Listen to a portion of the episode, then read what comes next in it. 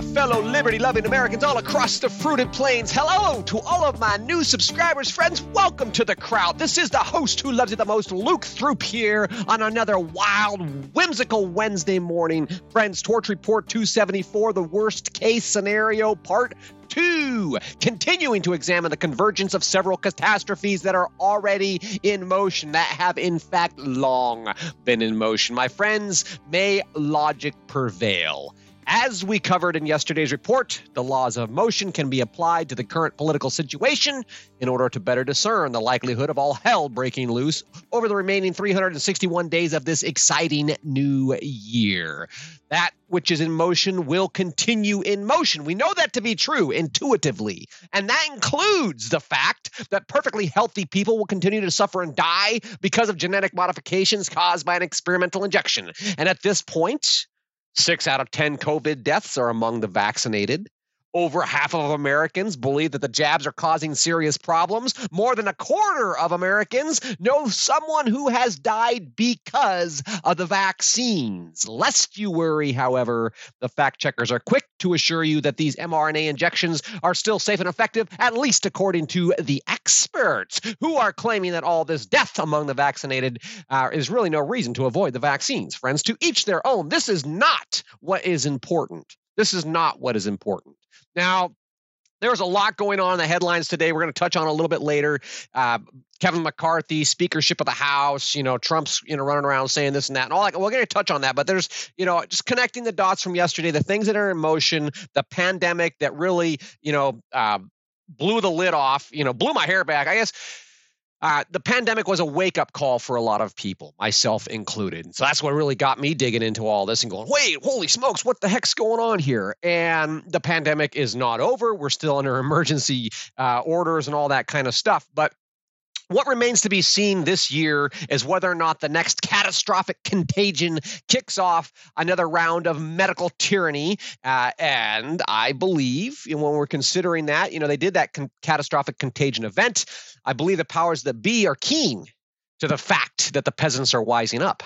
Uh, still, they were just wargaming this, just like Event 201. And I'm still surprised how many people have never heard about Event 201. So I put the link there in the article. But all of this together is enough to raise the brow. And of course, the prospect that they're not going to let another pre planned pandemic go to waste. Time will tell.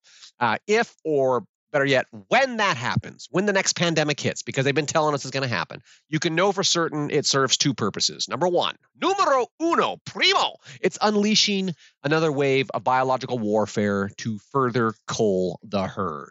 Number two, the the pandemic, the next pre-planned shandemic, pandemic is going to be creating a timely distraction to provide cover for their next move for more, you know, more of the global cabal shenanigans. So that said, friends, we can speculate what might their next move be. What are they going to do? You know, and we know for sure that it's not going to be pleasant.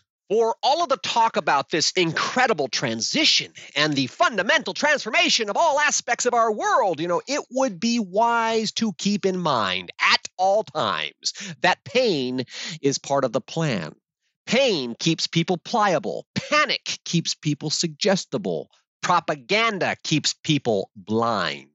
And the very real, nearly inescapable effects of heavy psychological warfare have shattered reality for the majority of people. Not just upended our lives, destroyed our way of life, it's shattered reality. And as a result, we are already in the midst of a full blown mental health crisis that includes skyrocketing suicides, and a great many people are full of hope, uh, uh, are full of not hope, hopium. Yeah, there's some of that out there, but they're full of despair, depression, and despair. And this is not by accident, and it's not just a side effect. The mental health crisis is not a bug, it's a feature that they have been planning for years. Think about it what happens when a huge percentage of the population succumbs to collective mental health problems? Well, they get medicated, right? Maybe they turn to drugs. Maybe they tune out. At some point, in one way or another, they're going to become a burden upon society, and thus they become more reliant upon the government. Again, not by accident. Did you hear about, by the way, did you hear about those of you in the Northwest listening audience here? Uh, did you hear about the psycho who chewed the face off of an elderly man at the train station in Gresham, Oregon yesterday? That was, I mean, that's literally just down the road, right? Have you strolled through the feces and needle infested streets of San Francisco lately? How about the homeless camps in Seattle? You know, these problems have been festering for years. And you know what's funny? Kind of ironic. You know, the more money they throw at these problems, the worse they get. And need I remind you, friends, that all of these troubled, broken people get to vote. At the very least, they get a mail in ballot that somebody can help them fill out and vote, right? Because voting is a fundamental human right, right? Wrong! Anyway, according to the narrative, these people are victims of an oppressive, racist, capitalist society, capitalist society. The plight of the impoverished drug addict is just another sign that Democrats need more money for the greater good, of course, so that they can lead us all into a twisted socialist utopia where everyone can be equally as miserable regardless of their merits. And all of this, too, has been in motion for decades. Add to our societal woes the prolifer- add to our societal woes the prolifer- Add to our societal woes the proliferation of critical race theory, the obnoxious LGBTQ agenda, and the intentional grooming and mutilation of our children. And we can see the advanced stages of the regressive, progressive agenda, you know, this effort to unravels the social fabric to destroy the family unit and separate children from their parents, which many of you may already know all comes directly out of the Communist Manifesto. You know, when we talk about things that are in motion, never forget that the communists seek to destroy all aspects of existing society, that their greatest weapon is deceit, that they use language with a hidden higher meaning and socialistic interpretation, and that they have mastered the art of mind control, literally to a degree of clinical precision. Friends, if you did not get the special report on commie mind control, I put the link there in the article today. This is why the global force of communism, which has been in motion for a long time, regardless of whatever label they want to put on it now, we should never, ever underestimate the global force of communism. Hence my frequent warning, friendly warning. the commies are taking over the world. To ignore, dismiss, or make light of that fact would be a grave mistake indeed. Those who lack this critical understanding that the commies are taking over the world, you know, they really have no grasp of what we're up against. The communist agenda goes way beyond, way beyond ideological subversion. It is a psychotic obsession with trying to rule the world. They will stop at nothing to consolidate all of the power and all of the control into the hands of their centralized government, aka the global elite, aka the global cabal who seeks to enslave us all. Now, these are very dark forces, my friends, and they have very dark motivations. And we've talked a lot about this. You know, they believe with utter conviction that we are the problem that must be eliminated. You know, there's too many people on planet Earth. You know, we're talking eugenics, population control, and all that. We have to let that sink in because in their minds, the ends justify the means. And that actually helps us make sense of a lot of what's going on, at least in my mind. You know, communism is the ideological force behind socialism and collectivism and the regressive progressive agenda and the modern Democrat Party.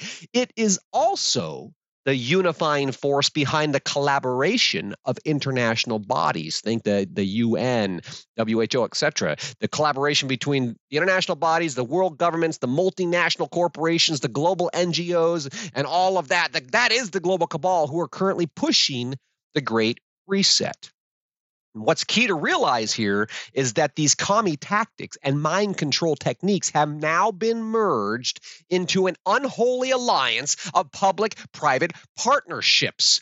I'll say it again. These commie tactics and mind control techniques have now been merged into an unholy alliance of public private partnerships, and thus they can consolidate power and control in the name of the greater good, under the auspice of saving the planet, with the blessings of their would be competitors. It's brilliant. Given that this unholy alliance is now wielding the most powerful weapons in the world and that they can print money out of thin air, the thought of mounting an opposition almost seems sadistic, my friends, but that is not even the worst of it. Welcome to the New World Order. We've talked a lot about the great global socialist surveillance state. You know, we are considering right now the worst case scenario, are we not? What are the chances of all hell breaking loose? What are we really up against here? Luke, what are you talking about? You know, how likely is the global cabal to succeed at enslaving us all in an inescapable global socialist surveillance state? I don't know, but the odds are certainly against us. That is for sure. But resist we must, friends. We must resist. But here I want to depart just a little bit. Uh, we'll come back around here, but I, I would be remiss to overlook the occult in all of this the secret societies, the dark rituals, the prophecies and fables. You know, the history of dark forces gathered against us go beyond the scope of the podcast to be sure. But what I want to share a few quotes from a book that's titled The Babylon Code, written by an award winning investigative journalist, uh, Troy Anderson, and international prophecy expert, uh, History Channel commentator Paul McGuire. So these guys are, are mainstream. And this book the babylon code they you know they've done tons of research and they're trying to go back and make sense of all. Know, is this really going on or is this wild conspiracy? And according to their research the occult had roots in the very founding of our nation.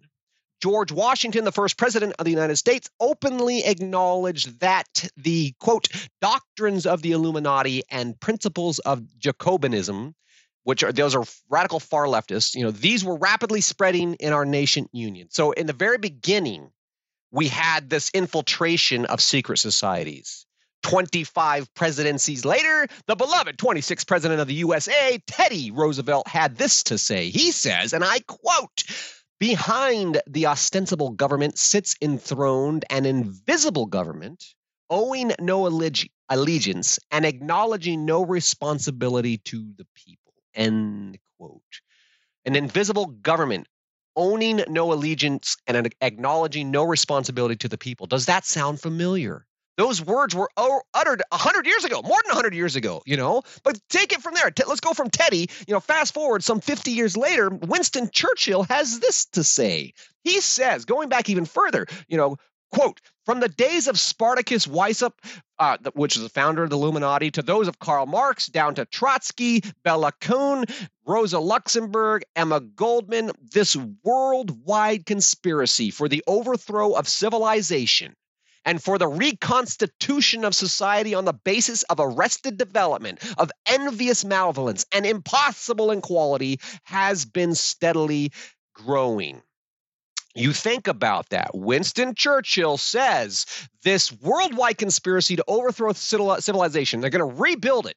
They're going to, on the basis of arresting development. You think about the UN Sustainable Development Goals, you think about the green agenda, what's going on right now, you know, envious malevolence, you know, that that's power hungry, seeking control and power, and the impossible equality that's the that's the wedge that's what they always throw out there it's not equal that's not well nothing's equal so the, the impossible equality is a big part of this overthrow of civilization. And he says these forces from the from the Illuminati way back when, down through Karl Marx, through the Russian Communist Revolution, all the way to what's happened in the United States, you know, from our founding till now, uh, this force is growing.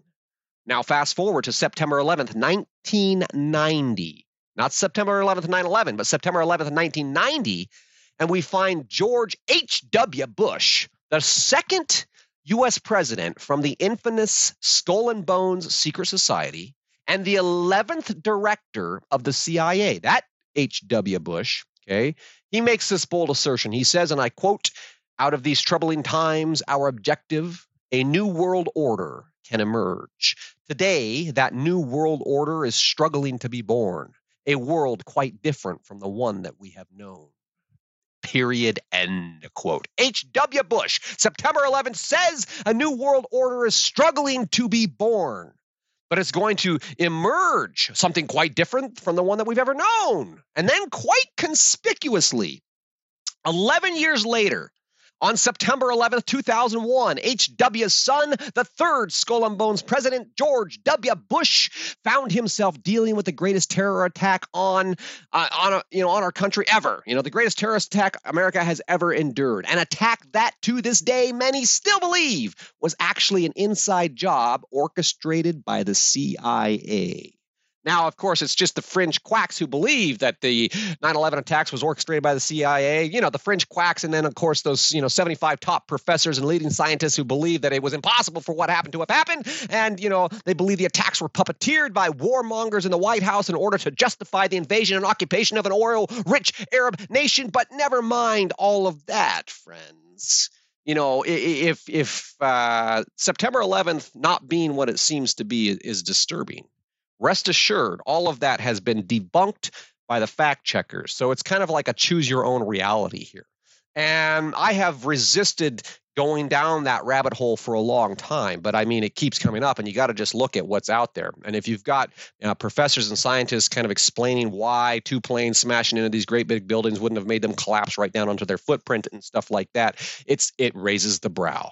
Okay, but how about you know the connections between Bush Senior you know, Skull and Bones, Secret Society, 11th director of the CIA. And then 11 years later, on September 11th, you know, his son, you know, the third Skull and Bones, and that's three sets of 11. Anyway, there's all kinds of things there, friends. It's just, and, and, and I want to say that the occult, that the secret societies, societies and all that, they really uh, they prize and they cherish and they relish all of the secret signals and the hidden um, the codes and the numbers and the numerology and all that. And that's part of the stuff that the Babylon Code gets into.